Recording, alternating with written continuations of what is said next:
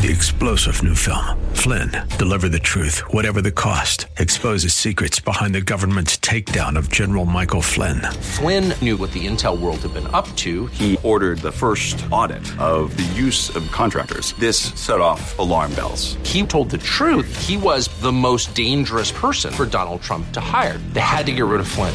Flynn, deliver the truth, whatever the cost. Available now. Watch it today. Go to salemnow.com. Salemnow.com. Thanks for listening to the Town Hall Review with Hugh Hewitt podcast, bringing to you the best voices on the stories and issues that matter.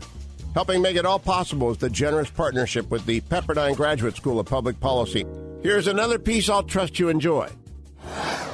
Let's bring in Congressman Jim Jordan for his regular Monday chat, as he always is kind enough to give us. Congressman, good morning. How are you, sir?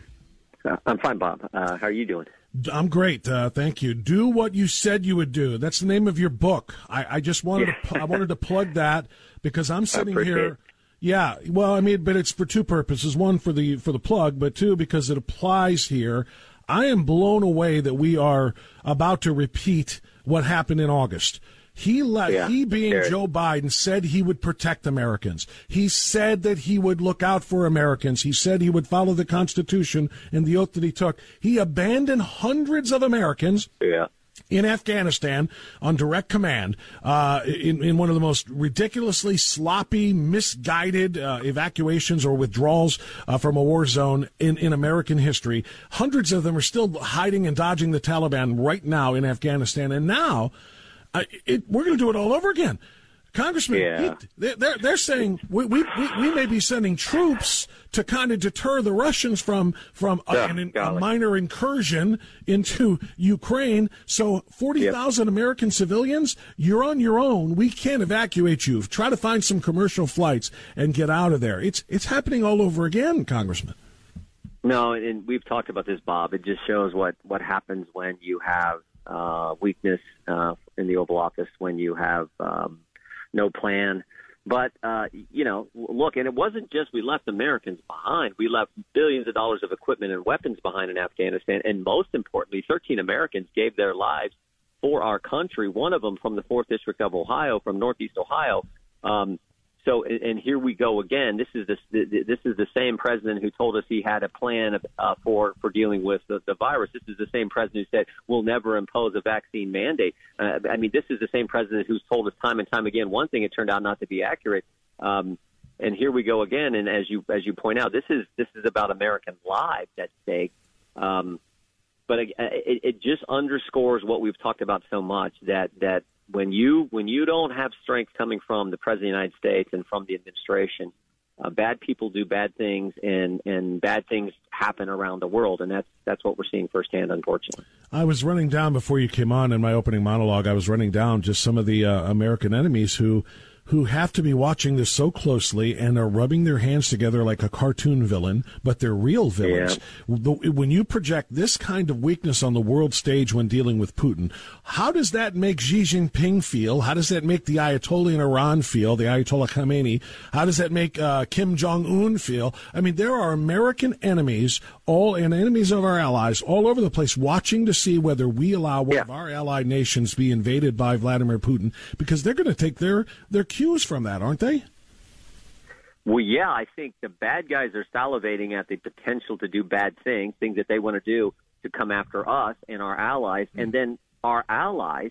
Think about if you're in President Zelensky's shoes. Remember, it was just it was just a little over two years ago. The Democrats were impeaching President Trump based on a phone call he had with President Zelensky. The same President Zelensky who uh, thought the phone call was great. The same President Zelensky who was appreciative of the things the Trump administration did for Ukraine who understood this new this new guy coming in, President Zelensky, was a guy actual reformer doing things right.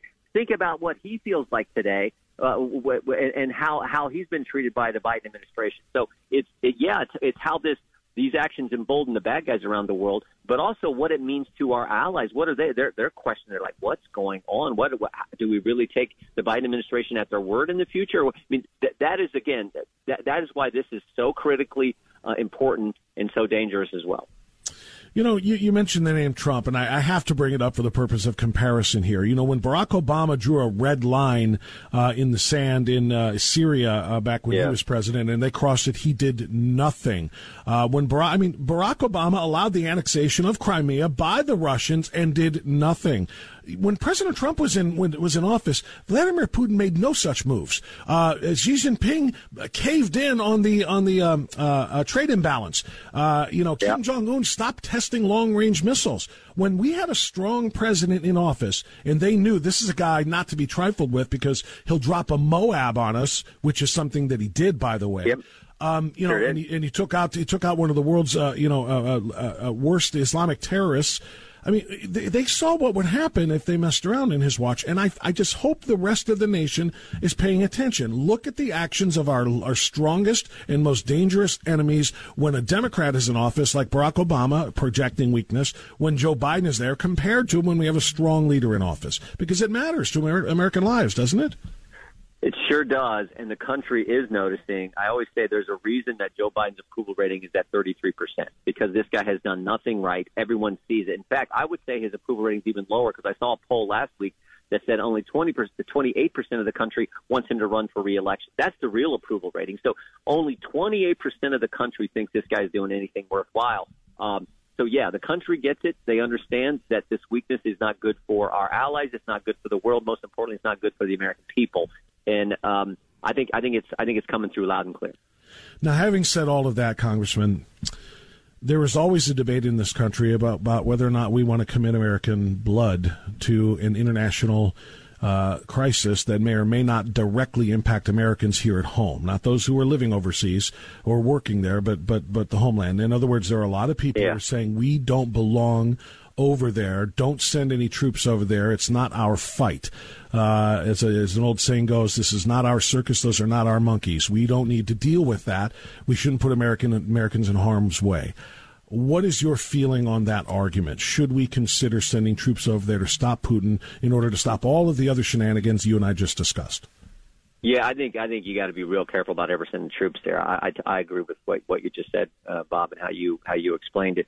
Um, I, I think we got to look. Someone said yesterday. I think it was even. Uh, uh, I think it was even uh, uh, Chuck Todd said that um, that you that you Europe should care uh, as, uh, more about Europe than America does. You know, that, like this is this is this is, we we need to keep that in mind. So, um, yeah, I think that is that is something that we got to be really careful about putting troops over there. So, um, uh, the the, the uh, I, I think even like the left is is is, is sees the, the concern there. So um, we'll see how this. What, what, what out, if what if what if we do issue sanctions though? Uh, I apologize for stepping over there. What if we do issue sanctions though? Uh, of an economic nature, and they don't deter Putin from going, and uh, and you know ten thousand or twenty thousand well, or whatever Russian troops go into go into Ukraine. So the sanctions didn't work. I guess we could strengthen them even more, but eventually I mean, are we are we ever going to be be at a point where we say, "Look, we told you not to do it, and you did it. Now here we come." Well, I don't. I mean, look, I, I would go back to this.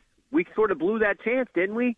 I mean, th- this is why the Nord Stream pipeline was so so important. That whole issue, and then why we want to be energy independent. I mean, th- this was, you know, decisions you make ahead of time have consequences, have implications, and we're seeing that play out. It's again, it goes back to what we started with. When you when you're that weak that soon, and you send the wrong message, then you get yourself in this position. If we'd have done things the right way, the way Trump was doing them, and, and stood up to Russia early on in this administration, um, we wouldn't be in this situation. Th- that's the takeaway here. So we'll, we'll have to we'll have to see. But I, again, I think the American people, are, I, I, I think they're real reluctant, as am I, to be talking about putting troops uh, in in uh, in Ukraine. I am too, but I am also very reluctant to allow Vladimir Putin to do whatever he wants because that triggers the actions of a whole lot of bad actors. Yep. So it's a, it's yep. a balancing act here, no question about it.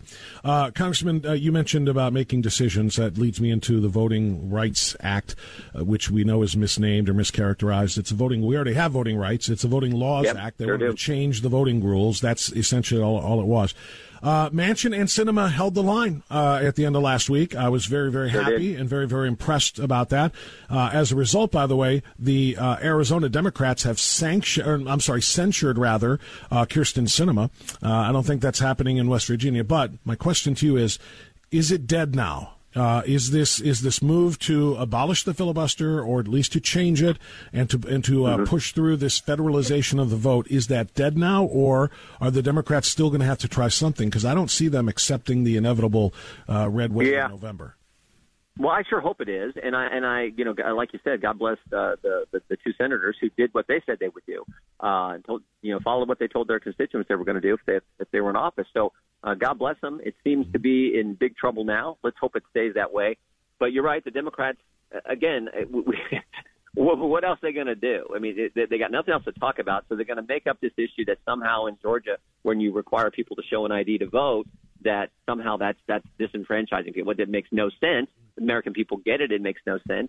So uh, they're gonna they're gonna keep focusing on on it. But I, gotta think I gotta think we're in a good position on that bill. What's starting to worry me now is they want to spend more money. I mean, we got billions and billions of dollars out there uh, that have been that been allocated uh, to help us deal with COVID and a bunch of it hasn't been spent. A lot of it hasn't been spent yet. They're talking in the Senate, and and and Democrats are talking about allocating and, and appropriating a bunch more uh, money and exacerbating the already 40 year high inflation problem we have.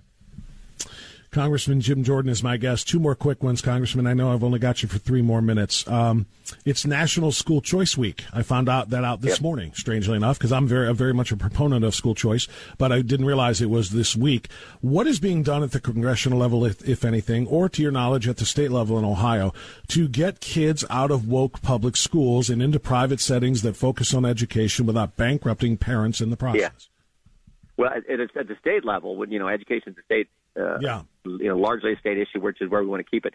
Um, the leadership in the in the General Assembly is doing good work. I mean, Matt Huffman, President of the Senate, is is a strong proponent of school choice, and every year in the budget process, he is increasing the uh, the, the the school choice uh, opportunities for kids in our public schools, which is a which is a great thing. So uh, we need to keep doing that. I've I've said I've said this in interviews on on TV that. Um, don't vote for any candidate unless they're for allowing moms and dads to send their kids to the school that they that they think that they're going to get the best education. I don't care if they're Republican or Democrat. Make sure who you're voting for is someone who believes in empowering parents, empowering families, uh, so that their kids can get the right kind of education. And that that is, I think, just fundamental.